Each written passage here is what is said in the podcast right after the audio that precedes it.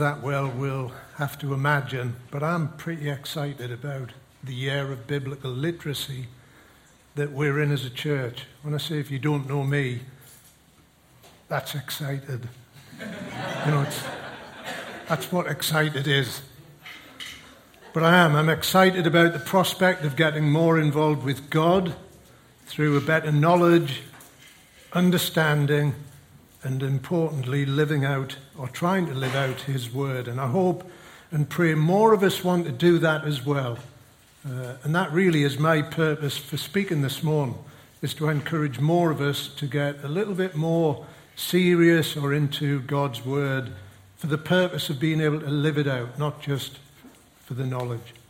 Last week, uh, Paul uh, looked at the origins of the Bible which I'm not going to recap here. If you weren't here, have a listen to it via the website. And this week, we are considering the meaning of the Bible. So pray with us, please. Heavenly Father, we thank you for your word and pray that this morning uh, you would speak through me to encourage and challenge us uh, to dig into your word, Lord, uh, to know more of you and enable us to love others more just as you do. In Jesus' name, Amen. Now, some of you might know that uh, my wife Anne and I belong to an organization called the Gideons. Anybody know what the Gideons do? A little bit of audience participation.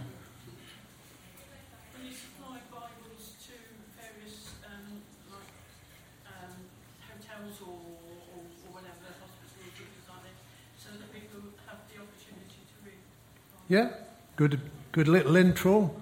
Why I joined the Gideons, I was badgered for many years, and all of a sudden oh, I'm too busy with work, and then didn't have an excuse, and ended up joining them. And the thing that appealed to me was it's about, we are about, getting Bibles into the hands of people who otherwise might not have access to it or might not get one.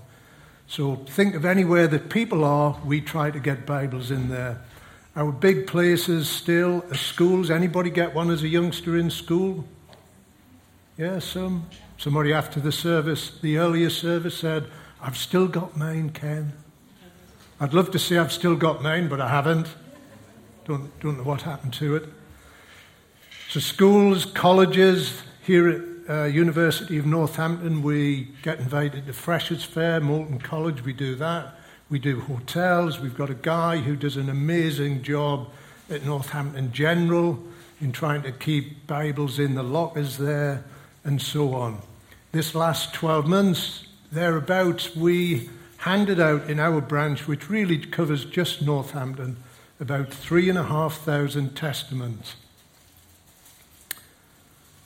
And then earlier this year, when Steve spoke and opened up this series on the year of biblical literacy, he put out some statistics. I don't know, not everybody would have been at that one, but statistics about our reading of God's Word, our reading of the Bible. So a little bit of audience participation again.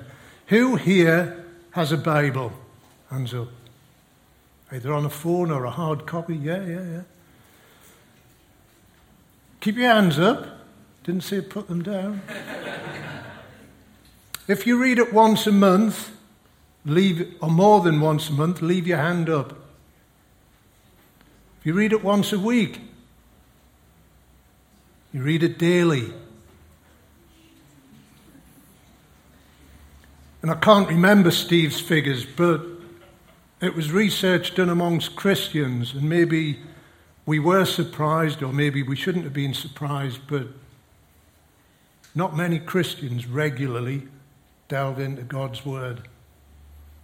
You know, lots have Bibles, but it got me thinking about the work of Gideon's because it's great that we've handed out three and a half thousand, but what happens with them? But I shouldn't have been surprised. Pete, my son Pete, I don't think is around at the moment, but when I joined and he said, What are you joining them for? I said, What do you mean? He said, Dad, when they came to my school, you know where all the Bibles ended up, don't you? I said, No, on the gymnasium roof. I said, Oh, Peter, I hope yours. No, mine didn't go up there, whether it did or not, but he didn't dare say it had. So that's one thing to have the Bible, it's one thing to hand them out, but our prayer as Gideons and as followers of Jesus should be and is that people would uh, read them. So, why do loads of people who are given a Bible not read them? Why do followers of Jesus, like us, not read them as much as maybe we should, could, and I think part of the answer to that question rests with this week's subject, the meaning of the Bible. We're going to have a look at what do we think the meaning, what, what's behind this book called the Bible? And why might, we, why might we struggle with it? Does your, and then, does your Bible, gather dust, get read? Uh, more importantly, if it does get read, does it get applied to your life? I'm going to jump into God's Word in Luke chapter 24, reading from verse 13. Familiar story. Two followers after the resurrect, sorry, after the death of Jesus, they're on the road to Emmaus. And we read this. Now, that same day, two of them were going to a village called Emmaus, about seven miles from Jerusalem. They were talking with each other about everything that had happened. As they talked and discussed these things with each other, Jesus himself came up and walked along with them. But they were kept from recognize him, recognizing him. He asked them, What are you discussing together as you walk along? They stood still, their faces downcast. One of them, named Cleopas, asked him, Are you the only visitor to Jerusalem and do not know the things that have happened there in these days? What things? he asked. About Jesus of Nazareth. They replied, He was a prophet, powerful in word and deed before God and all the people. The chief priests and our rulers handed him over to be sentenced to death, and they crucified him. But we had hoped that he was the one who was going to redeem Israel. And what's more, it is the third day since all this took place. In addition, some of our women amazed us. They went to the tomb early this morning, but didn't find his body. They came and told us that they had seen a vision of angels who said he was alive. Then some of our companions went to the tomb and found it just as the women had said, but him they did not see. He said to them, How foolish you are, and how slow of heart to believe all that the prophets have spoken. Did not the Christ have to suffer these things and then enter his glory. And beginning with Moses and all the prophets, he explained to them what was said in all the scriptures concerning himself. As they approached the village to which they were going, Jesus acted as if he were going further, but they urged him strongly, Stay with us, for it's nearly evening. The day is almost over. So he went in to stay with them. When he was at the table with them, he took bread gave thanks, broke it, and began to give it to them. Then their eyes were opened, and they recognized him, and he disappeared from their sight. And that encounter changed their lives because they turned around from where they were going and went back to share with some of the other followers of Jesus what had happened. So the two travelers on the road to Emmaus did not have the benefit as the, of the Bible as we have it. They would have known the Torah, Genesis to Deuteronomy, and maybe some of the prophets. What, we, what they would have known is that a Messiah had been promised who would rescue them from their enemies. And their enemies at that time would be, most likely, the Romans. They thought the Messiah had come, but when their religious leaders had killed him, then they maybe thought or heard Jesus' promise that he would rise from the dead and return. They hadn't seen him yet. Weird things had happened. They were probably confused, disappointed, feeling let down, even conned by this guy, Jesus, and what he'd said. So, how had they understood the meaning of God's word at that point in their journey? Maybe they were hanging on to the prophecies they'd heard from Isaiah Isaiah 9, verse 6 says, Wonderful counselor, mighty God, everlasting Father, Prince of Peace, of the increase of his governing there will be no end. And yet he disappointed them. He hadn't gone storming into Jerusalem on a horse and forced the Romans out. They might also have struggled to reconcile the prophecy later on in Isaiah. He was despised and rejected by men, pierced for our transgressions. Now, I can understand, I think, why they were probably confused and perplexed at that point, as I think I do what they did with God's word on occasions. Any of us, or any of you like me, who on occasions, when you've maybe called out and said, God, I'd love you to talk to us, I'd love you to speak to us, and you've picked up a Bible only to find that it's fallen open at Numbers chapter 1, verse 24, for those who are following the year of biblical literacy will know that that says, talks about the descendants of Gad and how many there were. And it's like, come on, God, you're having a laugh. I wanted to. So I'm not saying that doing that won't work. It might on occasions, if we are going to adopt that, of let's have a look at what God's saying to us today we need to do it with a big dose of wisdom. And just as an aside, in the front of any Bible that the Gideons hand out, there's a series of pages called helps, where depending on how you're feeling, whether you know you're feeling down, whether you're struggling with things, there are some prompts more useful maybe than just letting your Bible fall open, which point you to parts of uh, the scriptures uh, to give you a hand. Just a little advert. Uh, I'm nearly excited. We've just, just received some testaments. We also try to get into the services, fire service, and this one's a badge testament for Northamptonshire Police. So I'm hoping that there'll be loads of police officers and police staff will want one of these, but more importantly, will want, once they've got it, to dive in and open it a little bit as well. So that's a little and last plug for the Gideons. So the Bible is God's story written by those he chose or commanded to write it or revealed it to them through his Spirit. And we should read and understand it not as 66 distinct books, but as part of God's big story. Well, you'll have heard Steve and others, other speakers talk about the meta narrative of God, the big story of God. It's God's story. If we don't, we're like the travelers on the road to Emmaus, just reading a small part of the whole story, seeing a bit of the picture.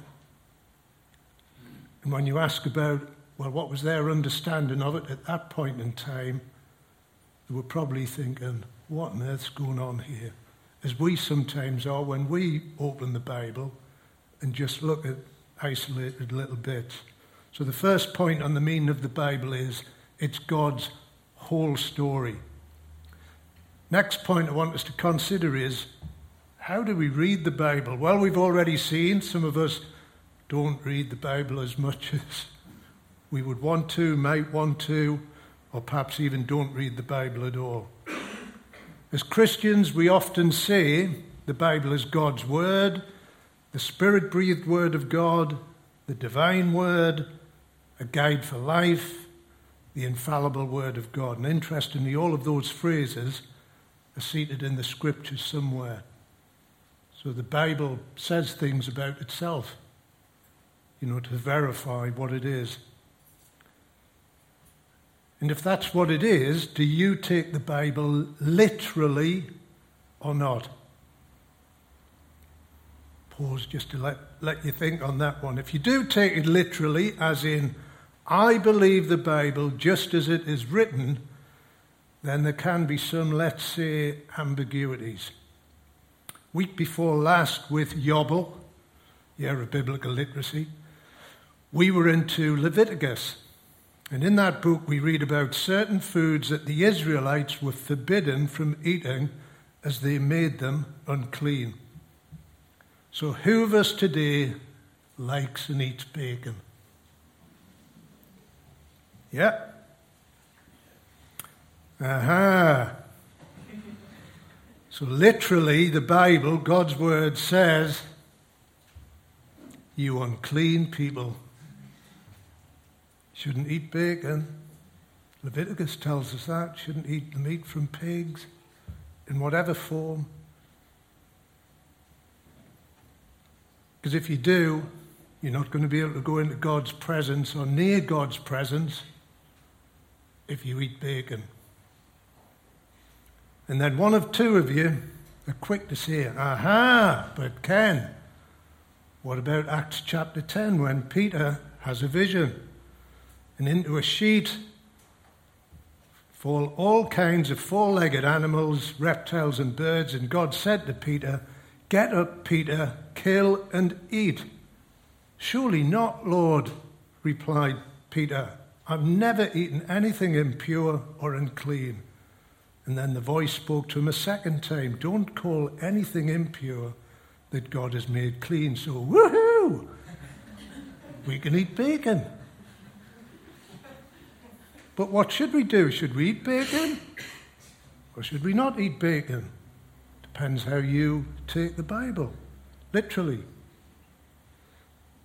Well, the good news is if you follow in Yobble, you've only got to wait till November before you can eat bacon, because that's when we get into Acts. If you follow it, because it's a Bible in a year. Seriously, it just highlights a pitfall of us taking the Bible literally when it was not always written that way, and not having any regard for where we are in the big story of God. So in Leviticus, just to clarify my understanding, what I really believe the Bible's telling us about on the subject of bacon, we're in that part of God's story where God wants to be able to fulfill his promises to his chosen people with the covenant that he makes with them. And on their part, they vowed to separate themselves from evil people around them and their culture and habits through the laws given to Moses, which included what you can and can't eat. And then back to the big story, some 1480 years roughly later, we see the rules on what food to eat or not eat are a stumbling block to taking the gospel to all nations, the Gentiles. And God reveals to Peter in his vision that fact. Peter, if you're going to take my word, if you're going to take the good news to all of the people, then anything that I've created shouldn't be regarded as impure.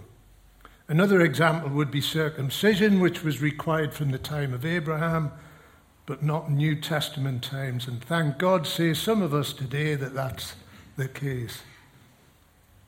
So are we saying we shouldn't take the Bible literally?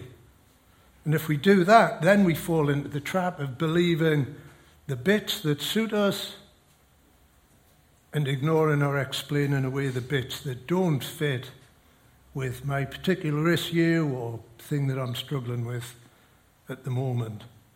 Which all leads us to, even for Christians, oh, Ken, this is all too complicated. Which bit do I, you know, which bit do I accept? Oh, I'll just leave it on the shelf and let it gather dust. Or oh, don't think phones gather dust, do they? But you know what you know what I mean.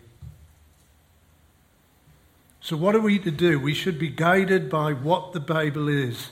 And the Bible is both literal and literary. Literal and literary. Literal in that it recounts real events in history, real people in history, a real God in history, and God's story. The gospel writers, although using different styles, give witness often firsthand of Jesus' life and ministry.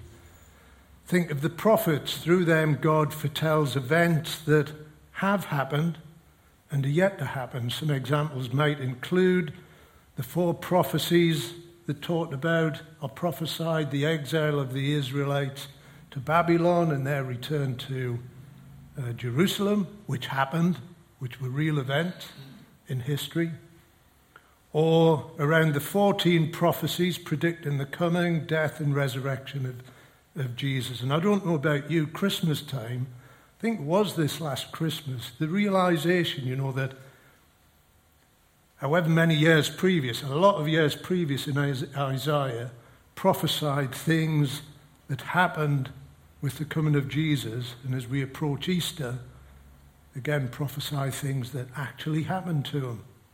You know, to me, that's amazing in terms of pieces of evidence about God's big story.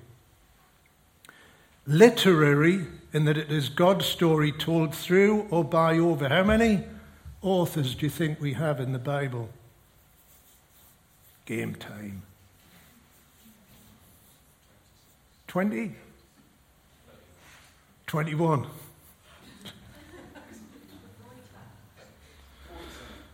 Earlier service, Steve banned everybody from using the phones because it was messing up with the recording. But, and I said, you can't Google it, but if you Googled it, you would come up with somewhere around just over 40 different authors for the 66 books.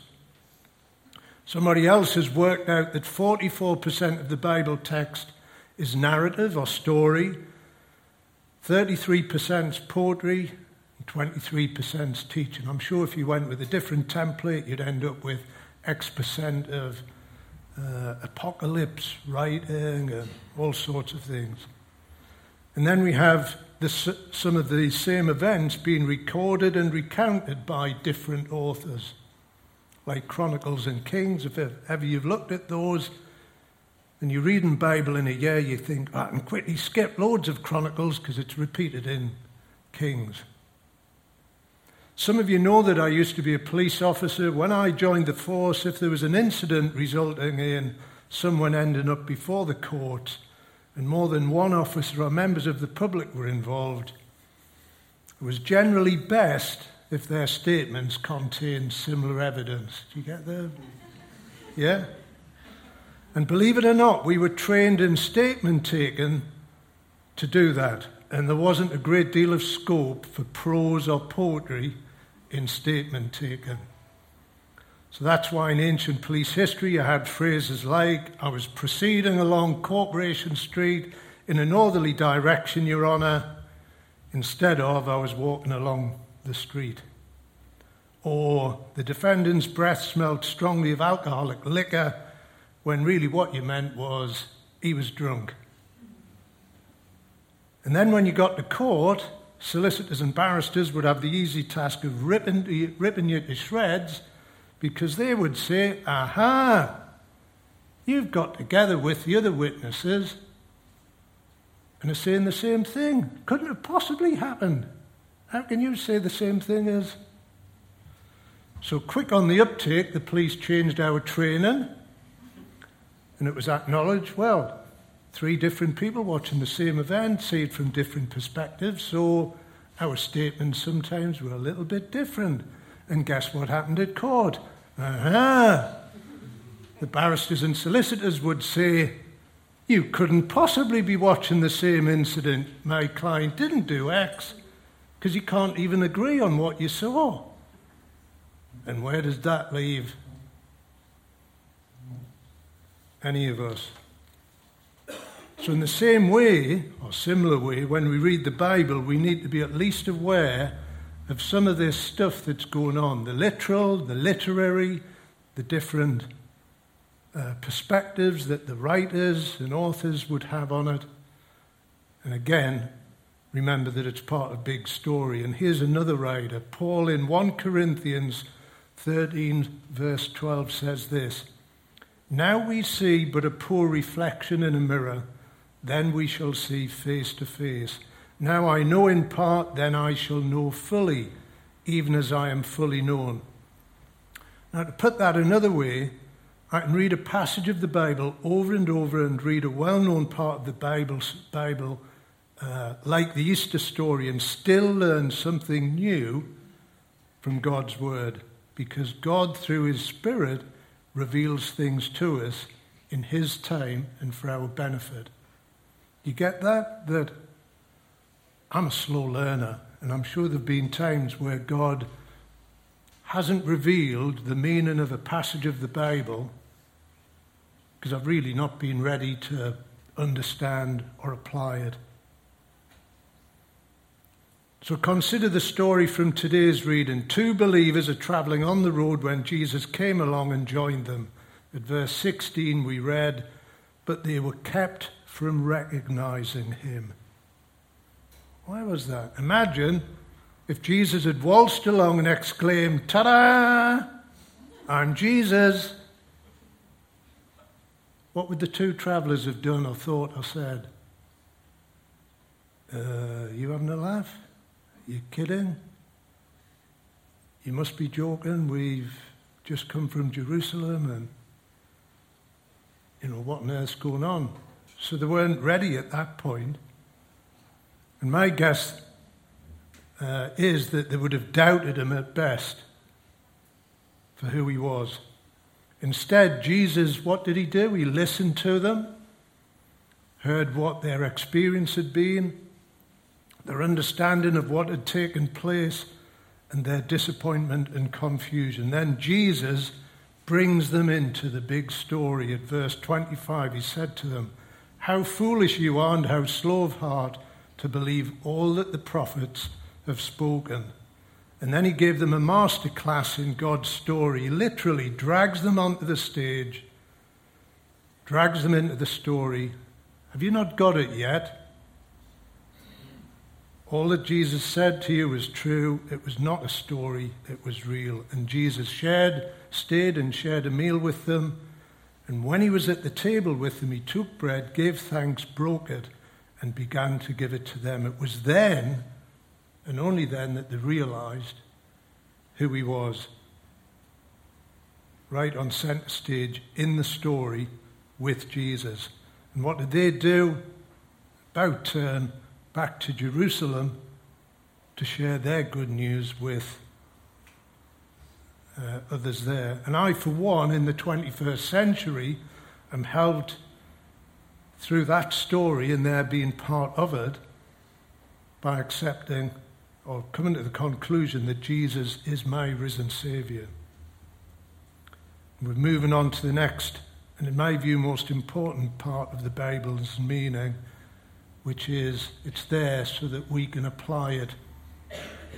There's some great stories in the Bible, so good, some have been made into films. There's some great poetry, if you're into that sort of thing. But we miss the point of the Bible if that's all we read. Every time we read God's word, we are, inv- we are invited to be part of God's big story, not just readers of it. And the travelers on the road to Emmaus only got that towards the end of their encounter with the stranger. And in a very short book, Can I Really Trust the Bible by Barry Cooper, I like short books, as you can tell. He says this God's words aren't meant simply to be seen or heard, they are meant to be tasted. It's a bit weird, isn't it? And maybe get some of us to think of some Bible passages, and it begins to help me making sense of passages in the Bible where God's word is likened to food going into our bodies, such as Matthew 4, verse 4, where we hear from Jesus Man does not live on bread alone, but on every word that comes from the mouth of God. And that's the point of the Bible.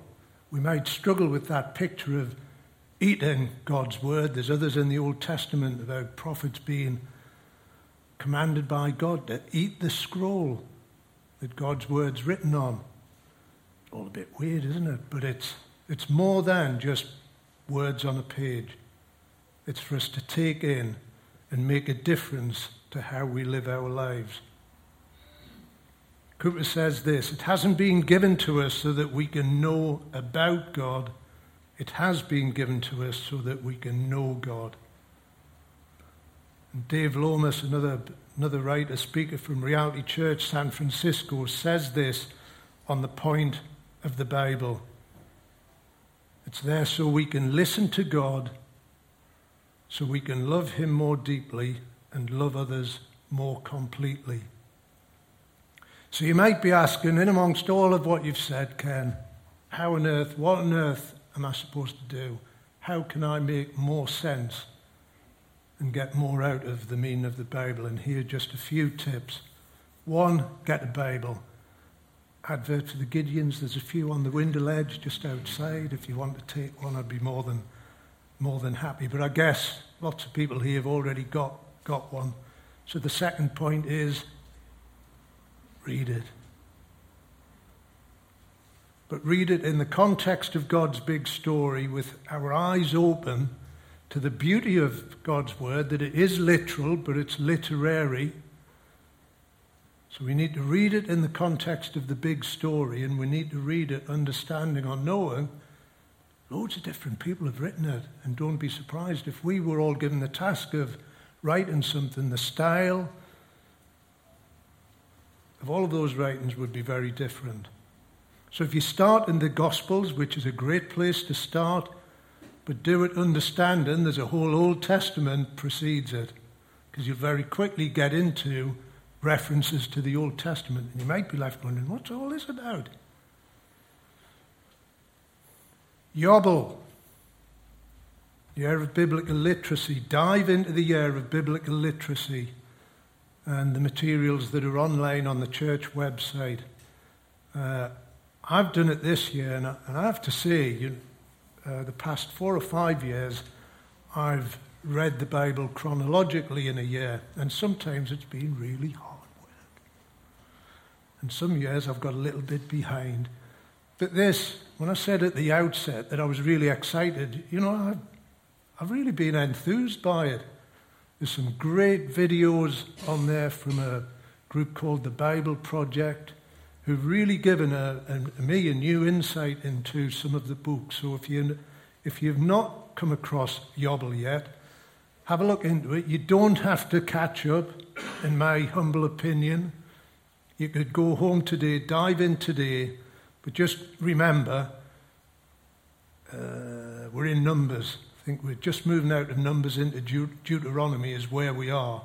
So there's some books that have gone before, but if you try and catch up, you'll always feel guilty that I didn't do it earlier. So try Yobel. And then the last point is join a group or a huddle here in church. Because that's where you're going to have the opportunity to, you know what, I was reading the Bible or I read this passage or I've come across this and I really don't understand or I'm struggling with how to apply this bit. That's the real opportunity for us to refine our thinking, our understanding of God's Word. Father, we thank you for your Word, and we thank you that, uh, as important, you've given us your Holy Spirit to help us understand and work through what your Word means for each one of us today. And pray, Lord, that your Holy Spirit would prompt all of us, more of us, to be more hungry for your Word today. In Jesus' name, amen.